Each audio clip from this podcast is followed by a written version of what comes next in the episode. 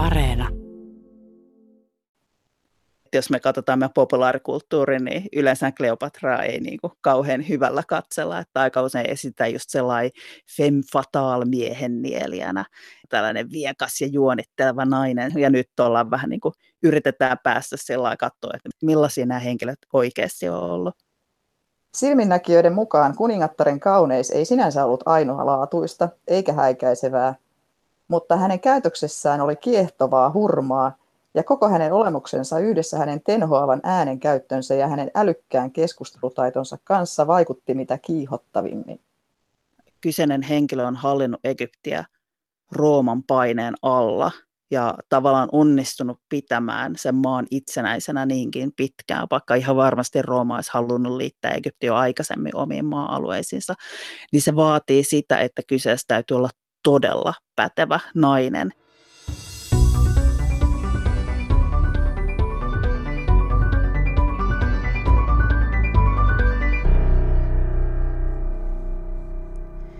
Kleopatra VII varttui isänsä palatsissa Välimeren rannalla Egyptin tuolloisessa pääkaupungissa Aleksandriassa. Aleksandrian palatsialueella sijaitsi muun muassa legendaarinen kirjasto, joka oli aikoinaan perustettu kokoamaan kaikki maailman kirjat yhteen paikkaan. Kaupungissa harjoitettiin tieteitä ja arvostettiin oppineisuutta, eikä siis ihme, että hovissa kasvanut Kleopatra oli kielitaitoinen ja sivistynyt. Aleksandrian edustalla sijaitsi loistava Faaroksen majakka, jota saavuttiin ihailemaan läheltä ja kaukaa. Se olikin antiikin aikana yksi maailman seitsemästä ihmeestä. Kleopatra syntyi noin vuonna 70 ennen ajanlaskumme alkua ja hänen hallintokautensa alkoi vuonna 51. Hänen aikanaan Egypti kuului makedonialais-kreikkalaiseen kulttuuripiiriin. Päämäärätietoinen, sivistynyt ja nokkela Kleopatra oli Ptolemaiosten hallitsijasuvun viimeinen vesa.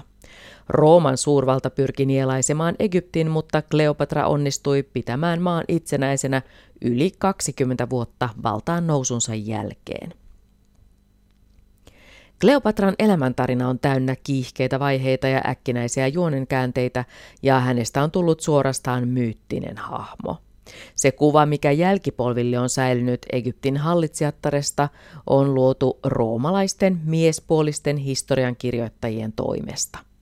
Kun historiankirjoitus on tässäkin tapauksessa voittajien historiaa, niin Kleopatra kuvataan viekkaana viettelijättärenä, jonka haaviin päätyivät kunnialliset roomalaiset miehet.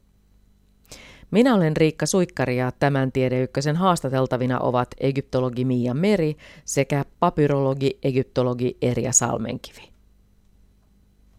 Kleopatra äh, syntyi Tolemaios 12 perheeseen.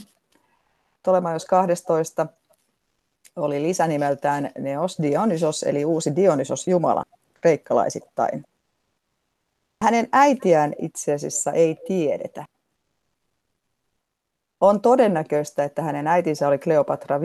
Tryfaina, joka oli Tolemaioksen virallinen vaimo ja kuningatar, mutta koska hänen äidistään ei ole varmuutta edes siitä, että syntyykö hän vuonna 70 vai 69 ennen ajanlaskumme alkua, niin jotkut egyptologit ovat jopa uskaltaneet ehdottaa, että Kleopatran äiti olisi ollut egyptiläissyntyinen jalkavaimo.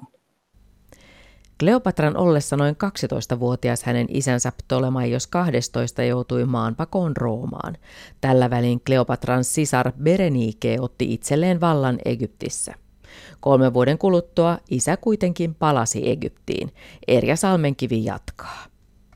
Ptolemaios kuitenkin pääsi palaamaan valtaan, ja kun hän palasi valtaan, niin hän ilmeisesti itse murhautti vanhimman tyttärensä Berenikeen. Ja Kleopatran hallitsijanimihän oli Filopator, eli isäänsä rakastava.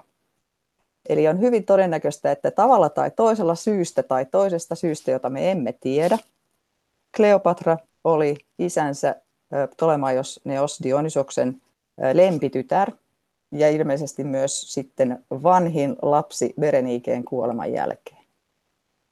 Ja kun Kleopatra nousi valtaan vuonna 51 ennen ajanlaskumme alkua, niin itse asiassa nimellisesti hallitsijana toimi hänen nuorempi veljensä Ptolemaios 13. Mutta Ptolemaios oli itse asiassa semmoinen teini, ehkä esiteini 2-13-vuotias, jolla tietenkin oli omia neuvonantajia, mutta itse asiassa sitten jossain vaiheessa Kleopatra katsoi, että hän ei oikeastaan enää haluakaan hallita pikkuveljensä kanssa nimellisesti kuningattarena, vaan hän haluaa ottaa hallinnon täysin omiin käsiinsä. Itse asiassa tämä ei ollut täysin yksiselitteistä koskaan missään vaiheessa. Vaikka valta oli Kleopatralla, niin hän ei koskaan esiintynyt mieshallitsijana tai miesfaraona, vaan hän esiintyi hallitsijana, joka on nainen, joka on kuningatar, ja nimellisesti oli aina kanssahallitsijana joko hänen pikkuveljensä, tai sitten yhdessä vaiheessa hän nosti itse asiassa oman poikansa, tämän Ptolemaios Kaisarin, joka oli siis hyvin pieni poika siinä vaiheessa, kun hänet nostettiin kanssahallitsijaksi, miespuoliseksi hallitsijaksi valtaistuimelle. Egyptin ensimmäinen ja ehkä ainoa naispuolinen varsinainen Faraa Hatshepsut hallitsi 1400-luvulla ennen ajanlaskun alkua. Hatshepsutin naiseus oli ongelma ja niinpä hänet esitettiin taiteessa tekoparralla varustettuna. Kleopatra ei enää tällaista maskuliinisuuden rekvisiittaa tarvinnut. Hän saattoi esiintyä virallisessa ikonografiassa naisena, vaikka juuri hän oli se, jolla oli valta käsissään. Tutkijat eivät ole varmoja siitä, voiko Kleopatraa kutsua faaraoksi. Faarao tai farao, molempia nimiä käytetään, on hallitsijan lisänimi. Se tulee egyptinkielisestä termistä suuri talo, jolla tarkoitettiin ihan kirjaimellisesti hallitsijan suurta taloa eli palatsia. Kleopatralla oli käytössään muun muassa titteli Ylä- ja Ala-Egyptin herratar, eli hän oli siis koko Egyptin valtiatar. Egyptologi Mia Meri kreikkalaisella kaudella niin se valta on tosiaan aina niin kuin jaettu kahdelle, eli siellä ollaan tosiaan niin kuin kuningasparina vallankahvassa.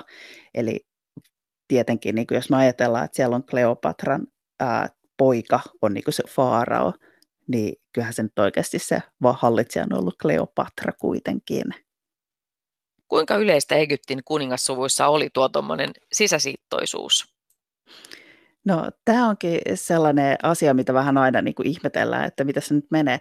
Ää, se vähän vaihtelee ja siinä on tietenkin ideana se, että nämä on poliittisia avioliittoja, nämä ei ole mitään suuria rakkausavioliittoja, eli siinä halutaan vaan pitää se valta hallitsevilla perheillä ja näin. Mutta tässä on just semmoinen, että me ei niinku tiedetä täsmälleen, että mitä se tarkoittaa, kun sä oot niinku kuningasperheessä naivisissa siellä vallassa, että onko se niinku oikeasti jotain ja että onko ne lapset syntynyt kenelle täsmälleen.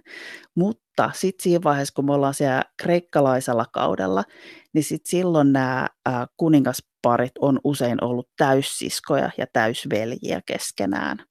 Eli tässä on semmoinen myöskin sellainen, missä niinku herää kysymyksiä, että hetkinen, että kenelle ne lapset kuuluu, onko tässä jotain, mitä me ei vaan nähdä, koska tietysti Egyptin uskontoon kuuluu se, että meillä on Osiris ja Isis, jotka on täyssisaruksia, kaksi jumalaa, ja ne on naimisissa, ja tavallaan niin kuin, just silloin kreikkalaisella kaudella me halutaan niin kuin toisintaa sitä Osiriksen ja Iisiksen täydellistä ää, avioliittoa, josta syntyy Horus eli Faarao.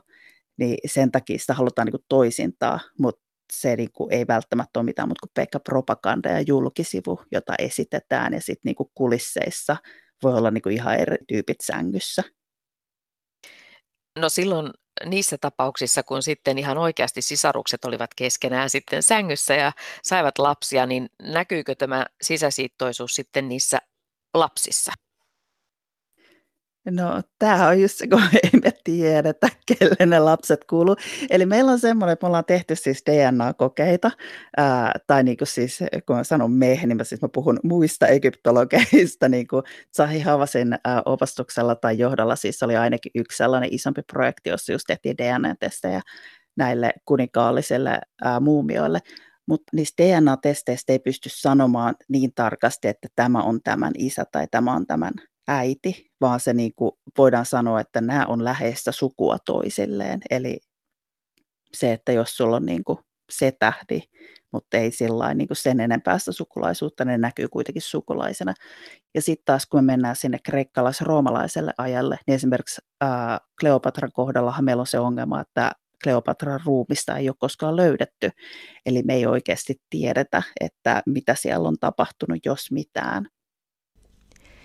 Egyptologi Mia Meri kertoo ohjelmassa myöhemmin, miten Kleopatra poikkesi Egyptin kaikista muista naishallitsijoista. Tässä vaiheessa papyrologi egyptologi Erja Salmenkivi kertoo Kleopatran vaiheista hallitsijana. No hänen aikakautensa oli tietenkin hyvin turbulenttia. Itse asiassa luultavasti jo silloin, kun hän nousi valtaan, ehkä noin 18-vuotiaana, alle kaksikymppisenä joka tapauksessa. Hän oli siis kasvanut hovissa, jossa naisista kasvatettiin kuningattaria ja miehistä kasvatettiin hallitsijoita, kuninkaita. Ja hän oli kasvanut myös sen ideologian ympäröimänä, jossa hallitsija oli ikään kuin jumalallisella oikeutuksella monarkki ja suvereeni hallitsija, joka oli siis tällaista egyptiläistä ideologista perimää. Kleopatran valtakaudella koko Välimeren alue oli sotatantereena. Tämmöinen valtataistelu oikeastaan oli alkanut jo kauan aikaisemminkin. Ja jo sataluvulla ennen ajanlaskumme alkua elänyt Ptolemaios kahdeksas oli ollut sitä mieltä, että eiköhän luovuteta koko Egyptin hallinto roomalaisille. Eli se, mikä varmasti oli yhtenä keskeisenä kysymyksenä Kleopatran mielessä jo hänen noustessaan valtaistuimelle. Miten säilyttää itsenäisyys, miten pitää Egypti itsenäisenä Egyptin valtakuntana ja silti selvitä tästä Rooman levittäytyvästä vallanhimoisesta suurvaltapolitiikasta. Eli itse asiassa koko hänen hallituskautensa ajan hän epäilemättä pyrki siihen, että hän pystyisi vakiinnuttamaan Egyptin aseman suhteessa Roomaan ja että hän pystyisi saamaan sellaisen jälkeläisen, jolle voisi periyttää vallan, joka voisi sitten ehkä mahdollisesti hallita Egyptiä. Ja sitten mitä kunnianhimoisempana ja vallanhimoisempana hänet halutaan nähdä, niin sitten hänen valtapyrkimyksensä saattoivat myös ulottua siihen, että hän olisi halunnut laajentaa Egyptin hallintoaluetta koko itäisen välimeren alueelle – ikään kuin jakaa valtaa Välimeren alueella Rooman kanssa niin, että ei olisi ollut vain yksi suurkaupunki ja pääkaupunki ja keskus Rooma, vaan se toinen pääkaupunki ja keskus olisi ollut Aleksandria. Rooman valtakunta kahmi itselleen yhä uusia alueita ja toisaalta niin sanotun ensimmäisen triumviraatin jäsenet kävivät keskinäistä valtataistelua. Tuon triumviraatin muodostivat kuuluisat roomalaiset sotapäälliköt Pompeius Crassus sekä Julius Caesar. Sisällissodan voitti Caesar, joka julistettiin suurvallan elinikäiseksi diktaattoriksi. Roomalainen Caesar ja aleksandrialainen Kleopatra olivat molemmat älykkäitä, karismaattisia ja kunnianhimoisia, ja heidän välillään leimahti. Hän oli semmoinen parikymppinen, pari vuotta vallassa ollut nuori nainen, kun Julius Caesar tuli Egyptiin vuonna 1948 ennen ajanlaskumme alkua. Ja Julius Caesar oli siinä vaiheessa 52-vuotias suuri sotapäällikkö. Ja se, että oliko Julius Caesarin ja, ja Kleopatran välinen liitto alun perin rakkausavioliitto vai oliko siinä molemmilla poliittiset intressit taustalla, niin se mikä on fakta on se, että, että vuonna 1947 Kleopatra synnytti Keesarille pojan, joka sai viralliseksi nimekseen Ptolemaios Kaisar.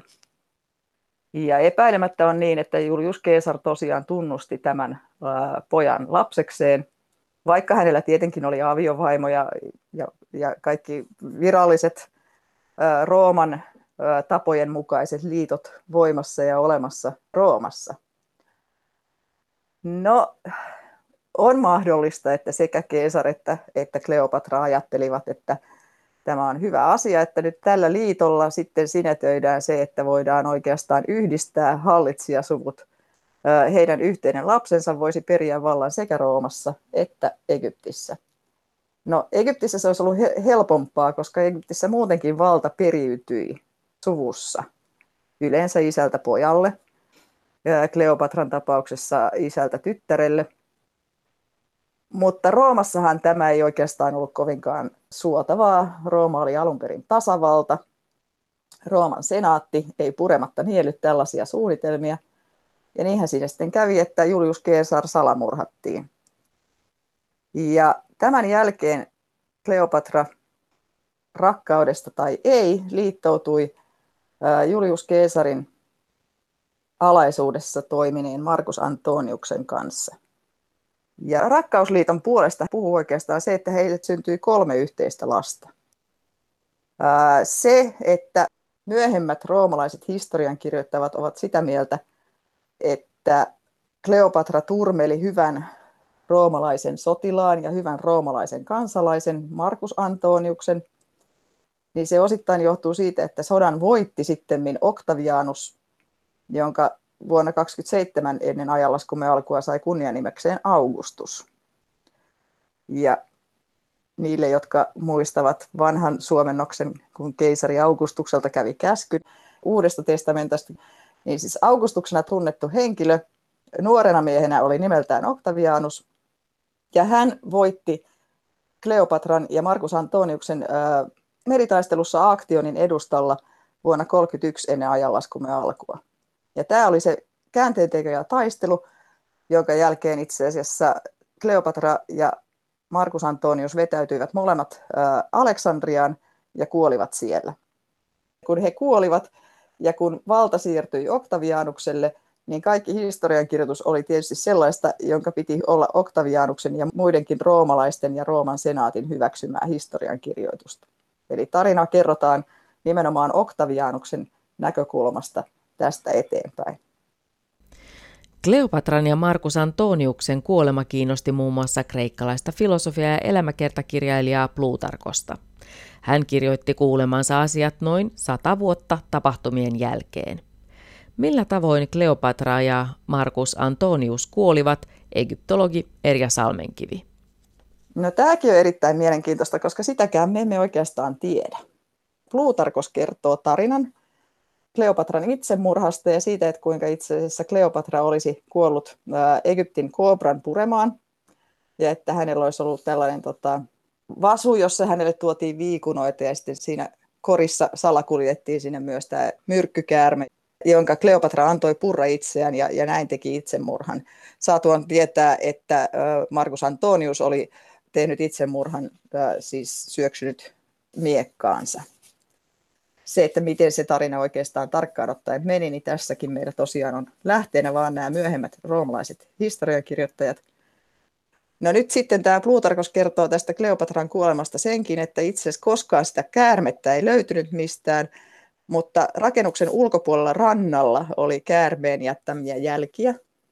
Mm-hmm. Ja sitten hän kertoo myös sen, että itse asiassa koskaan ei myöskään Kleopatran ruumiista löytynyt sellaista pistoksen jälkeä, joka olisi todistanut sen, että hän oli kuollut käärmeen puremaan. Eli itse asiassa Kleopatran kuolemakin on suuri myytti, josta me emme oikeastaan tiedä. Ja tässäkin tapauksessa Plutarkos sanoo, että, että silminnäkijät kertovat näin. Eli hänkään ei todellakaan tästä täysin tarkkaa tiedä tätä asiaa, eikä siitä ole sitten tarkkaa kertomusta. Ja siitä, että kuinka paljon Octavianus halusi, halusi sitten antaa ymmärtää, että Kleopatra oli tehnyt itsemurhan, ja että se oli tärkeää esittää roomalaisille asia näin. Yksi tulkinta on se, että Kleopatra tosiaan teki itsemurhan ja, ja Octavianusta harmitti suuresti, että hän ei pystynyt tuomaan Kleopatraa sotavankina Roomaan. Toinen teoria on se, että itse asiassa kaikessa hiljaisuudessa Octavianus murhautti Kleopatran, joka oli siis äh, linnoittautunut äh, johonkin rakennukseen jossakin päin Aleksandriaa, mahdollisesti palatsialueelle. Kleopatran lapsistahan sitten tämä äh, Ptolemaios Kaisar, eli Keesarion, murhautettiin myös aika välittömästi. Hän oli siinä vaiheessa teini-ikäinen nuori mies, aivan liian vaarallinen henkilö jäädä henkiin, koska hän oli Kleopatran ja Julius Caesarin poika. Kleopatran synnyttämistä kolmesta lapsesta Markus Antoniukselle jäi henkiin vain yksi tytär, joka sitten naitettiin Pohjois-Afrikan hallitsijalle. Eli miespuoliset jälkeläiset, vaikka he olisivat olleet Markus Antoniuksen jälkeläisiä, niin siis niin kuin olisivat ilmeisesti olleet liian vaarallisia Octavianuksen näkökulmasta. Aktionin meritaistelu, jossa Augustus voitti Kleopatran ja Antoniuksen, oli kohtalokas paitsi lemmenparille itselleen, myös koko Egyptille, sillä se joutui lopullisesti Rooman vallan alle. Nämä dramaattiset tapahtumat ovat innoittaneet taiteilijoita vuosisatojen ajan. Hyvänä esimerkkinä toimii William Shakespearen 1600-luvun alussa kirjoittama tragedia Antonius ja Kleopatra. No siis tämä Antonius ja Kleopatra ja ennen kaikkea juuri se Shakespearein näytelmä, niin, niin sehän on ollut sitten taas oikeasti erittäin ö, vaikutusvaltainen. Eli tämän Shakespearein näytelmän pohjalta on sitten itse asiassa kuvataiteessa esitetty näitä erilaisia kuvauksia Kleopatran kuolemasta 1700-1800-luvulla paljon. Ja onhan meillä siis Asterix käsitys siitä, että kuinka Kleopatra oli kuvan kaunis ja, ja hänellä oli vain kummallinen tai kiinnostava nenä. Kleopatran aikaan painetuista rahoista tiedetään, että hänellä ilmeisesti oikeasti oli aika voimakas kyömynenä. Mutta joo, kyllä siis niin kuin Rooman historiankirjoitus on vaikuttanut Shakespeareen ja Shakespearein näytelmä on vaikuttanut myöhempään reseptioon ja käsitykseen ja mielikuvaan siitä, minkälainen kuva meillä on Kleopatrasta. No nyt reilun viimeisen vuosikymmenen aikana on löytynyt hautoja, joiden on uskottu kuuluvan mahdollisesti Kleopatralle ja Antoniukselle. Onko tästä tullut mitään selvyyttä? Ei minun tietääkseni. Just. Enkä ihan heti, kuten sanottu, niin koska en itse asiassa oikeasti usko, että Aleksandrian alueella sinänsä voitaisiin tehdä laajamittaisia arkeologisia kaivauksia – ja koska henkilökohtaisesti en oikeastaan usko, että tämä hautapaikka voisi olla oikeastaan missään muualla kuin Aleksandriassa, niin minä en myöskään henkilökohtaisesti usko, että sitä hautaa ikinä löydetään. Vähän no, sama pätee itse asiassa Aleksanteri Suuren hautaan, jota on myös aina metsästetty ja mm. aina haluttu kovan kohun kanssa sanoa, että nyt se löytyy, mutta ei sekään ole vielä toistaiseksi löytynyt. Muumioitiinko muuten ruumiita vielä tuolloin Kleopatran aikana? Kyllä, kyllä muumioitiin. Ja siis se liittyy siihen perinteiseen egyptiläiseen ideologiaan, jossa vainajan ruumis piti säilyttää ikuisesti, jotta hän pystyisi elämään ikuisesti tuon puoleisessa. No tuohon aikaan ei enää niitä pyramideja rakennettu. Millaisiin hautoihin sitten hallitsijat laitettiin? Varmaankin vähän vaihdellen se, että minkälaisia hautamuistomerkkejä rakennettiin, hautamausoleumeja, tunnetaan Halikarnassuksesta. Kreikan Pellassa, siellä, siellä tota, lähellä Aleksanteri Suuren kotipaikkoja ja näin, niin on löydetty hautoja, jotka on tällaisia hautakumpuja, mutta jossa on sitten kyllä myös niin kuin ihan kohtalaisen isoja hautarakennelmia.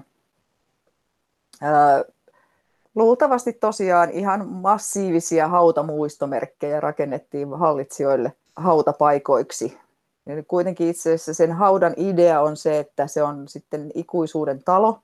Se on se paikka, jossa, jossa muistoa kunnioitetaan ja se paikka, jossa sitten tavallaan vainaja viettää ikuisen elämänsä. Jos Kleopatran maalliset jäännökset sitten kuitenkin löytyisivät jossain vaiheessa, niin, niin mitä asioita toivot, että tutkimuksilla saataisiin selville tästä ruumiista? No se, mikä olisi tosiaan kiinnostavaa saada tietää, on se, että mihin hän loppujen lopuksi oikeasti kuoli. Hän oli siis noin 40 neljän lapsen äiti, joten varmasti hänen ruumiistaan löytyisi sitten niin kuin, merkkejä, jos nyt ei sitten tehdä mitään sen kummempia ihmeellisiä tutkimuksia, mutta voidaan nähdä varmaan niin kuin synnyty, synnytysten jälkiä. Ja luultavasti oikeasti tällaisia myrkkyjäännöksiä sellaisia tuskin pystytään löytämään, mutta jos hänestä löytyisi jotain merkkejä siitä, että mikä oli hänen varsinainen kuolinsyynsä, niin se olisi tietysti kiinnostavaa. Ja toinen erittäin kiinnostava kysymys on tietysti se, että pystyttäisiinkö DNAlla tai jollain muulla nykytutkimuksen menetelmällä selvittämään sitä, että kuka hänen äitinsä oli. Kleopatran aikaiset taiteilijat ikuistivat hänet muun muassa kolikkoihin, veistoksiin ja joihinkin monumentteihin. Kleopatran ajoista monumenttien säilyminen on tietysti hankalaa, koska nykyinen Aleksandrian miljoonakaupunki sijaitsee samalla kapealla kannaksella kuin mitä antiikin aikainenkin Aleksandria. Mutta onhan meillä nyt toki säilynyt myös näitä perinteisiä egyptiläisiä temppeleitä ää, Niidin laaksosta, joista tiedetään, että ne ovat Ptolemaiosten ja sitten myös osittain Kleopatran rakennuttamia. Eli meille on säilynyt ainakin Edfun temppeli ja Fileen saarella oleva temppeli, jotka ovat Ptolemajosten rakennuttavia. Ja sitten meille on säilynyt hieman Luxorista pohjoiseen olevassa Denderassa, Denderan Hathor-jumalattarelle pyhitetty temppeli, jonka eteläseinässä on kuvattuna nimenomaan Kleopatra poikansa Ptolemaios Kaisarin kanssa palvomassa Denderan paikallisia jumalia ja eri, erityisesti tätä Hathor-jumalatarta. Se, mitä Egyptissä tapahtuu hyvin helposti, jos asioita ei ylläpidetä ja siivota vuosittaista hiekkamyrskyn jäl- jälkeä, niin ne yksinkertaisesti hautautuvat hiekkaan. Esimerkiksi tämä Denderan temppeli siellä Niilin laaksossa Luxorista hieman pohjoiseen, niin oli osittain hautautuna. Siitä näkyy ikään kuin vain kattorakennelmia ja pylväiden päitä, ja sitä käytettiin osittain sellaisena asumusluolana. Ja sitten kun Napoleonin 1799-1800 suorittaman retkikunnan jälkeen e, eurooppalaiset kiinnostuivat Egyptin historiasta, niin sitten näitä temppeleitä on alettu kaivaa esiin sieltä hiekasta. No entä onko löytynyt sitten Kleopatran patsaita, semmoisia, jotka olisivat Kleopatran ajalta? On. Meillä on säilynyt sekä egyptiläisittäin Kleopatraa luultavasti kuvaavia patsaita puhtaasti egyptiläisessä asennossa, jossa yleensä perinteisesti on kuvattu seisovassa patsaassa henkilöhahmo niin, että hänellä on vasen jalka edessä, vasen jalka ottaa askelta eteenpäin ja muuten hän on seisovassa asennossa Muutamia tällaisia seisovia patsaita Kleopatrasta on säilynyt. Sitten Kleopatrasta on säilynyt myös sellaisia ihan kreikkalaisen kuvataiteen perinteisiä kuvauksia, jossa on kolmiulotteista ja, ja, ja suht koht luonnolliset piirteet, kun taas egyptiläisittäin kuvatuissa patsaissa. Keskeistä on se, että hallitsijalla on hallitsijan tietyt kruunut tai perukit tai, tai muut regaliat, joilla hän kuvaa itsensä hallitsijaksi – ja tietty perinteinen kuvaustapa, jossa kuvataan ideaalihenkilöä, ei itse asiassa kuvata mitenkään muotokuvamaisesti ihmisiä lainkaan.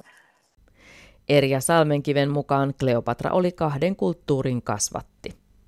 No hän, kuten sanottu, niin hän oli erittäin sivistynyt. Hän oli varmasti saanut kreikkalaisen kasvatuksen, myös kreikkalaisen kasvatuksen siinä mielessä, että hän oli, hän oli kasvanut siis siinä kulttuurissa, jossa tämmöinen egyptiläinen kulttuuri – ja se uskonto ja se, se vaikutus eli koko ajan läsnä myös Aleksandriassa ja myös Aleksandrian hovissa. Ja siellä eli kuitenkin taas rinnalla myös se kreikkalainen kulttuuri, kreikkalainen äh, sivistysihanne, äh, kreikkalainen filosofis, matemaattis, äh, tieteellinen ajattelutapa ja siihen perustuva kasvatus ja sivistysihanne – Jotenka siis tavallaan niin kuin Kleopatran elämässä vaikutti sekä perinteinen egyptiläinen että perinteinen kreikkalainen kulttuuri. Hän oli elävä esimerkki siitä, että, että nämä kaksi kulttuuria elivät rinnan. Roomalla oli omat pitkät kulttuuriset perinteensä, mutta sen lisäksi kreikkalainen kulttuuri jatkoi elämäänsä roomalaisessa muodossa. Roomalainen sivistyneistö opetteli kreikan kielen ja osa myös kirjoitti kreikaksi. Toiset taas kirjoittivat latinaksi, mutta vastaavanlaista korkeakirjallisuutta kuin Kreikassa. Lain edessä naiset ja miehet olivat aikaisemmin Egyptissä olleet tasa-arvoisia, mutta sitten tuolloin kreikkalais-roomalaisella kaudella niin naisten asema huononi. Mitä tuolloin tapahtui? Niin, perinteisesti egyptiläisessä juridisessa järjestelmässä nainen oli ö, tasavertainen miehen kanssa. Hän saattoi omistaa maata hän saattoi käydä kauppaa tasavertaisena miehen kanssa, kun taas kreikkalaisessa perinteessä nainen tarvitsi itselleen holhoojan, Kyyrioksen, joka oli miespuolinen sukulainen, yleensä isä ja sitten aviomies. Saattoi olla myös veli tai sitten myös täysi-ikäinen poika. Jotenka siis kreikkalaisessa yhteiskunnallisessa rakenteessa tai järjestelmässä – nainen ei ollut juridisesti itsenäinen toimija. Hän saattoi käydä kauppaa ja, ja näin, mutta aina tarvittiin mukaan myös sitten hänen kyyrioksensa tai holhoojansa. suostumus. Esimerkiksi meille säilynyt vanhin päivätty asiakirja, kreikankielinen asiakirja, joka on Elefantiineen saarella sieltä aivan Etelä-Egyptistä. Siellä kirjo, kreikaksi kirjoitettu avioliittosopimus, niin se sopimus on ikään kuin morsiammen isän ja sulhasen välinen sopimus. Mutta se, että naisen asema nyt olisi ollut niin kovin huono, ei sinänsä oikeastaan, siis tämä on niin kuin, Tämä ongelma on siinä, että tämä liittyy siihen kreikkalaiseen perinteeseen ja, ja toki nykynäkökulmasta tuntuu hassulta, että nainen tarvitsisi holhojan voidakseen esimerkiksi myydä kesämökkinsä. mutta, mutta siihen aikaan se vaan oli jotenkin luonteva tapa toimia ja siis se oli se tapa, jolla, jolla kreikkalainen ö, oikeusjärjestelmä toimi. Ja tässä suhteessa – luultavasti on niin, että tämä ei varsinaisesti pätenyt näihin, näihin hallitsijoihin. Eli sitten kun meillä oli näitä vahvoja naisia Arsinoa ja toisesta alkaen, niin he olivat hyvin vaikutusvaltaisia ja ei ehkä varmaankaan tullut mieleenkään, että he olisivat tarvinneet itselleen holhoojan voidakseen toimia aktiivisina toimijoina. Mikä oli Kleopatran suhde Egyptin omaan tuhansia vuosia vanhaan kulttuuriin? Hän epäilemättä kunnioitti sitä kylläkin. Sehän oli nimenomaan se ideologia, jonka mukaisesti hän oli kasvanut ja, jossa ideologiassa niin tosiaan hallitsijalla on jumalallinen oikeutus hallita suvereenisti maan päällä koko Egyptiä. Nythän on niin, että Välimeren rannikko on siitä Aleksandrian edustalta painunut niin, että osa siitä antiikin aikaisesta Aleksandriasta on merenpinnan alapuolella ja osa on tosiaan sen nykyisen miljoonakaupungin alla. Eli se, että me löytäisimme nämä antiikin aikaiset, varsinkin tolemajolaisen ajan aikaisia rakennelmia ja, ja rakennusten jäänteitä Aleksandriasta, niin on todellakin hyvin epätodennäköistä. Aleksanteri Suuri perusti Aleksandrian vuonna 331 ennen ajanlaskumme alkua. Jo ensimmäisten Ptolemaiosten aikana siitä tehtiin pääkaupunki, jossa käytettiin kreikkalaista ruutukaavaa ja sen mukaisesti kaupunkiin tehtiin pääkadut pohjois-eteläsuuntaisesti ja itä-länsisuuntaisesti. Aleksandria poikkesi Egyptin aiemmista pääkaupungeista Memfiksestä ja Teebasta. Aleksandria oli luultavasti paremmin strukturoitu kaupunkina jo siinä vaiheessa, kun kreikkalaissyntyiset tai makedonilaissyntyiset Ptolemaiokset sen alun perin rakennuttivat. Tietenkin sinnekin sitten kaikki seuraavat ja sitä seuraavat sukupolvet rakensivat uutta ja lisää, mutta, mutta jotenkin strukturoituna Aleksandria oli jo hyvin toisen tyyppinen kaupunki, ja se tietoisesti luotiin sellaiseksi suurkaupungiksi, jossa oli siis niin kuin myös erilaisia väestöryhmiä. Siitä tehtiin ikään kuin tietoisesti tämmöinen kulttuurien sulatusuuni. Ja se vielä sijaitsi nimenomaan Välimeren rannalla. Kyllä, ja tämä oli varmasti kreikkalaisille tärkeää. Eli Ptolemaiosten hallitsijasukuhan oli ää, Kreikan Makedoniasta peräisin. Meillä on siis Ptolemaios Lagoksen poika, joka oli Aleksanteri Suuren yksi kenraaleista – ja kun Aleksanteri Suuren suunnittelema suurvaltakunta hajosi hänen kuolemansa jälkeen, niin Tolemaios oli se niistä sotapäälliköistä, joka sai hallittavakseen Egyptin. Ja sitten itse asiassa Tolemaiosten varhaista vaihetta leimasi näiden Aleksanterin vallanperiöiden keskinäiset valtataistelut, kun taas sitten sitä loppuvaihetta, eli, eli Kleopatran hallituskautta, ja huomattavasti jo häntä ennenkin ikään kuin tällaista valtapolitiikkaa leimasi nouseva Rooman valtakunta, joka yhä enemmän ja enemmän halusi vallata alueita itselleen. Eli tällaiset sekä hallitsijasukujen keskinäiset että sitten näiden suurvaltakuntien keskinäiset valtataistelut leimasivat tolemailaisen ajan alkua ja loppua. Ohjelman alkupuolella mainitsin Egyptin ensimmäisenä kenties ainoan varsinaisen naisfaaraon Hatshepsutin. Areenassa on kuultavana tiedeykkönen, joka käsittelee nimenomaan hänen elämäänsä ja kuolemaansa.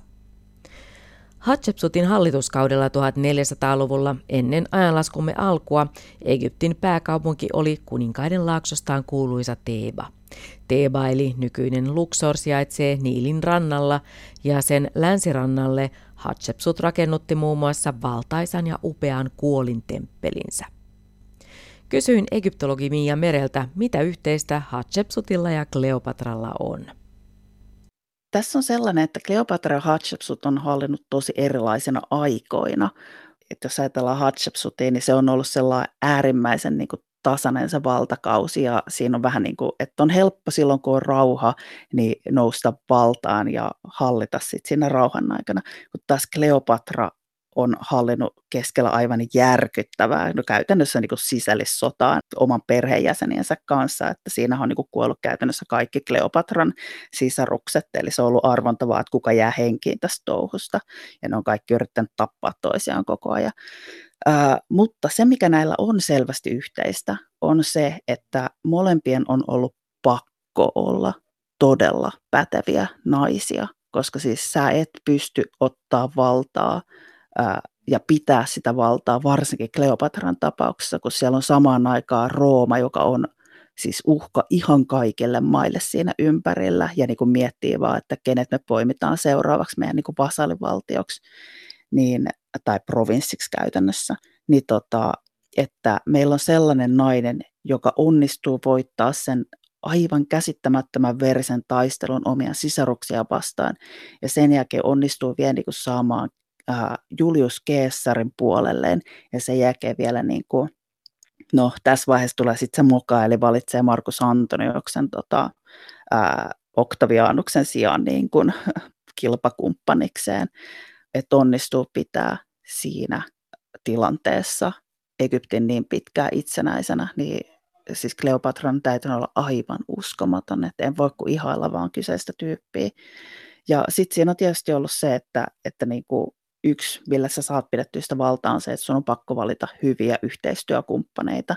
Ja sehän sitten lopulta on se, mihin Kleopatra kaatuu. Eli olisi kannattanut sittenkin valita ehkä Octavianus, mutta mehän ei tiedetä, että olisiko Octavianus edes suostunut pitää Kleopatraa niin kuin vallassa, vai olisiko se vaan ollut sillä että sori, että sä lennät nyt niin kuin jonnekin vankityrmään ja me otetaan niin kuin tämä maa itsellemme tästä suoraan. Poikkisiko Kleopatra jotenkin muista naispuolisista hallitsijoista? Kleopatra on varmaan poikennut just sen takia, että se tilanne, missä Kleopatra on ollut ja elänyt, on ollut niin erilainen. Eli se kreikkalaiskausi on ollut sellainen, että Egyptihän on siis siinä vaiheessa ollut käytännössä niin kuin kreikkalaista kulttuuria jo edustanut. Eli siinä vaiheessa, kun Aleksanteri Suuri 332 ennen laskun alkuun onnistuu vallottaa Egyptin, niin sinne Egyptiin syntyy kreikkalainen yhteiskunta sen egyptiläisen yhteiskunnan niin kuin lisäksi tai niin kuin rinnalle elämään. Eli sieltä tulee omat niin kuin oikeuslaitokset ja myöskin oma uskonto. Ja se eliitti muuttuu täysin kreikankieliseksi ja se elää kreikkalaisten tapojen mukaan. Eli siinä on esimerkiksi semmoinen, että jos tulee riitatilanne, niin sitten valitaan, että halutaanko käydä tätä oikeutta egyptiläisessä vai kreikkalaisessa oikeusistuimessa. Eli se on niin tosi erilainen se kulttuuri ja niin kuin se myöskin, että mikä se on se naisen asema siinä kulttuurissa. Eli Egyptissä on ollut suht niin kuin verrattain tasa-arvosta, kun taas Kreikassa ollaan sitten enemmän niin kuin, että naiset on siellä niin kuin miesten alapuolella. Tietysti näin se niin kuin tavallaan myös siellä aikaisemmin Egyptissä, mutta niin kuin vielä enemmän. Mutta se pitää vielä sanoa siitä, että miten Kleopatra eroaa kaikista muista naispuolisista hallitsijoista, mitä Egyptissä on ollut, niin ainakin se, että Kleopatra aktiivisesti taisteli siitä vallasta. Eli esimerkiksi Hatshepsut äh, oli alkujaan vaan niin kuin, äh, lainausmerkissä vain äh, kuninkaallinen vaimo. Ja niin kuin nämä kaikki muutkin kuningattaret, mitä siellä on valtaan noussut, niin on ollut vaan vaimoja, jotka nyt sitten sattuman kautta päätyy niin kuin sijaishallitsijoiksi sitten ehkä niin kuin oikeasti. Eli ne vähän niin kuin joutuu sillä niin kuin historia laittaa ne valtaistuimelle sattumalta. Mutta Kleopatra on itse asiassa sellainen kuningatar, joka taistelee siitä vallasta. Eli Kleopatrahan ää, siinä vaiheessa, kun Julius Caesar tulee Egyptiin, niin Kleopatra on maan paossa. Ja Kleopatra taistelee sen tiensä sinne se joutuu myös niin kuin omaa siskonsa vastaan taistelemaan, koska siinä vaiheessa sitten kun Kleopatra vähän niin kuin nousee ää, valtaan tavallaan niin kuin tämän Julius Caesarin kanssa, niin ää, Aleksandriassa ää, käsittääkseni ihmiset ei ollut kauhean niin innoissaan Kleopatrasta ja ne nostaa Kleopatran ää, siskon Arsenoa neljännen siellä valtaa niin tämän Ptolemaios 13 puolisoksi. Ja Kleopatra joutuu tosiaan niin tappelemaan siitä, että se pitää sen valta-asemansa. Eli se on sellainen asia, joka todellakin erottaa Kleopatran muista aikaisemmista kuningattarista. Egyptologi Mia Meri, kun mietitään faaraoiden jumalallisuutta, niin millä tavoin Kleopatra näki itsensä suhteessa jumaliin? No kaikki Egyptin kuninkaathan on ollut tavallaan eläviä jumalia maan päällä, mutta siinä vaiheessa, kun me ollaan kreikkalaisen kaudella, niin tämä uskonto on jo niin erilainen, että siitä tulee pieni niin kuin, vähän niin kuin voisi sanoa lainausmerkeissä vääristymiä siihen uskontoon, vaikka ei nyt sitä ole, kun se on vasta uskonnon normaali kehittymistä. Mutta siis ää, toi Kleopatran isä ää, piti itsensä uutena Dionyysoksena ja sitä kautta kaikki tämän ää, Ptolemaios 12 ää, lapset on ollut automaattisesti jumalia maan päällä, mutta nähtävästi tämä Kleopatra samaisti itsensä erityisesti Iisikseen, ja siihen on saattanut olla syynä se, että Iisis on ollut sellainen erittäin voimakas jumalatar, mutta siinä on myös se, että ää, koska niin kuin Kleopatra on ollut tavallaan riippuvainen myös niin kuin muiden valtioiden antamasta tuesta siinä niin kuin Roomaa vastaan ja niin kuin ylipäänsä siinä valtakamppailussa, että mistä hän saa niin kuin turvapaikan ja ketkä tukee hänen nousua Egyptin valtaan ja tälleensä, niin Iisis on ollut sellainen jumalatar, jota on palvottu ympäri Välimeren aluetta. Eli se on sellainen jumala, joka tosiaan on levinnyt niin kuin Egyptin rajojen ulkopuolelle. Eli sen takia mahdollisesti Kleopatra on halunnut ää, samaistua Iisikseen erityisesti. Näin egyptologi Mia Meri.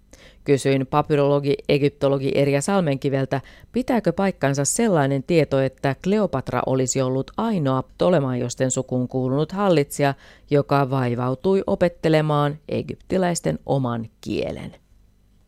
No tällaisesta meillä on niin kuin tavallaan melkein ensikäden tietoa. Eli itse asiassa kun ne roomalaisaikaiset historiankirjoittajat, jotka ovat kirjoittaneet Kleopatrasta, niin esimerkiksi Strabon niminen henkilö kävi Aleksandriassa ja matkusti Egyptissä jo 20-luvulla ennen ajanlaskumme alkua. Ja hänen tiedetään kirjoittaneen historiaa, jossa käsitellään myös Kleopatran hallituskautta. Mutta ennen kaikkea meillä on säilynyt Plutarkos-nimiseltä henkilöltä tällaisia suomennettu nimellä kuuluisien miesten elämäkertoja, jotka oli tällaisia yleensä niin, että oli joku kreikkalainen suurmies ja sitten joku vastaava roomalainen suurmies ja sitten Plutarkos vertasi näiden kahden suurmiehen elämää keskenään. Eli esimerkiksi Aleksanteri Suurta verrattiin Julius Keesariin. Niin näissä kuuluisien miesten elämäkerroissa on säilynyt Markus Antoniuksen elämäkerta, jossa Plutarkos kuvaa Kleopatraa sekä hänen ulkonäköään että hänen kielitaitoaan. Ja itse asiassa, jos nyt ei hirveästi rapise, niin mä voisin tästä sitä vaikka siteerata Plutarkosta. Hetki vaan. Ja nyt on sitten hyvä muistaa, että Plutarkos kirjoitti teoksensa noin sata vuotta, ehkä reilut sata vuotta, Kleopatran kuoleman jälkeen. Eli hän oli riippuvainen myös vanhemmista lähteistä, jotka sitten taas eivät ole meille säilyneet. Mutta Plutarkos kirjoittaa Kleopatran ulkonäöstä ja kielitaidosta näin. Silminnäkijöiden mukaan kuningattaren kauneis ei sinänsä ollut ainoalaatuista eikä häikäisevää, mutta hänen käytöksessään oli kiehtovaa hurmaa ja koko hänen olemuksensa yhdessä hänen tenhoavan äänen käyttönsä ja hänen älykkään keskustelutaitonsa kanssa vaikutti mitä kiihottavimmin. Oli jo nautinto kuulla hänen perkkää ääntään. Hänen suussaan oli kuin moniääninen soitin, jonka hän saattoi helposti virittää myötelemään minkä kielen vivahduksia tahansa. Ylen harvoin hän joutui tekemisiin henkilöiden kanssa, joita puhutellessaan hän olisi tarvinnut tulkkia, sillä hän pystyi käymään keskustelua etiopialaisten, troglodyyttien, hebrealaisten, arabialaisten, syyrialaisten persialaisten ja partialaisten kanssa. Lisäksi hänen tiedetään osanneen monta muutakin kieltä, kun sitä vastoin ennen häntä hallinneet kuninkaat eivät olleet vaivautuneet opiskelemaan edes Egyptiä. Aika mielenkiintoinen siteraus, tosiaan. Tämä, mielenkiintoinen tämä, hahmo. Tämä on itse asiassa semmoinen sitaatti Plutarkukselta, joka mun mielestä kertoo todella paljon Kleopatrasta ja ennen kaikkea siitä, että miten tavallaan kuitenkin vähän me hänestä tiedetään. Koska hänestähän on luotu ihan toisen tyyppinen myytti. Se, että jo Plutarkos kertoo hänen osanneen Egyptiä ja itse asiassa olen erittäin kielitaitoinen ylipäänsä, niin se on jo kiinnostavaa. Se, että Plutarkos sanoo, että ei hän nyt oikeasti varsinainen mikään kaunotar ollut, mutta hän oli erittäin sivistynyt ja viehättävä. Ja, ja äh, näinhän se saattaa nykyäänkin olla, että joskus ihmiset eivät katsokaan niin paljon sitä ulkonäköä, mutta, mutta kuuntelevat sitä, miten ihmiset puhuvat. Ja sitä kautta oikeastaan luovat mielikuvan tästä, tästä henkilöstä.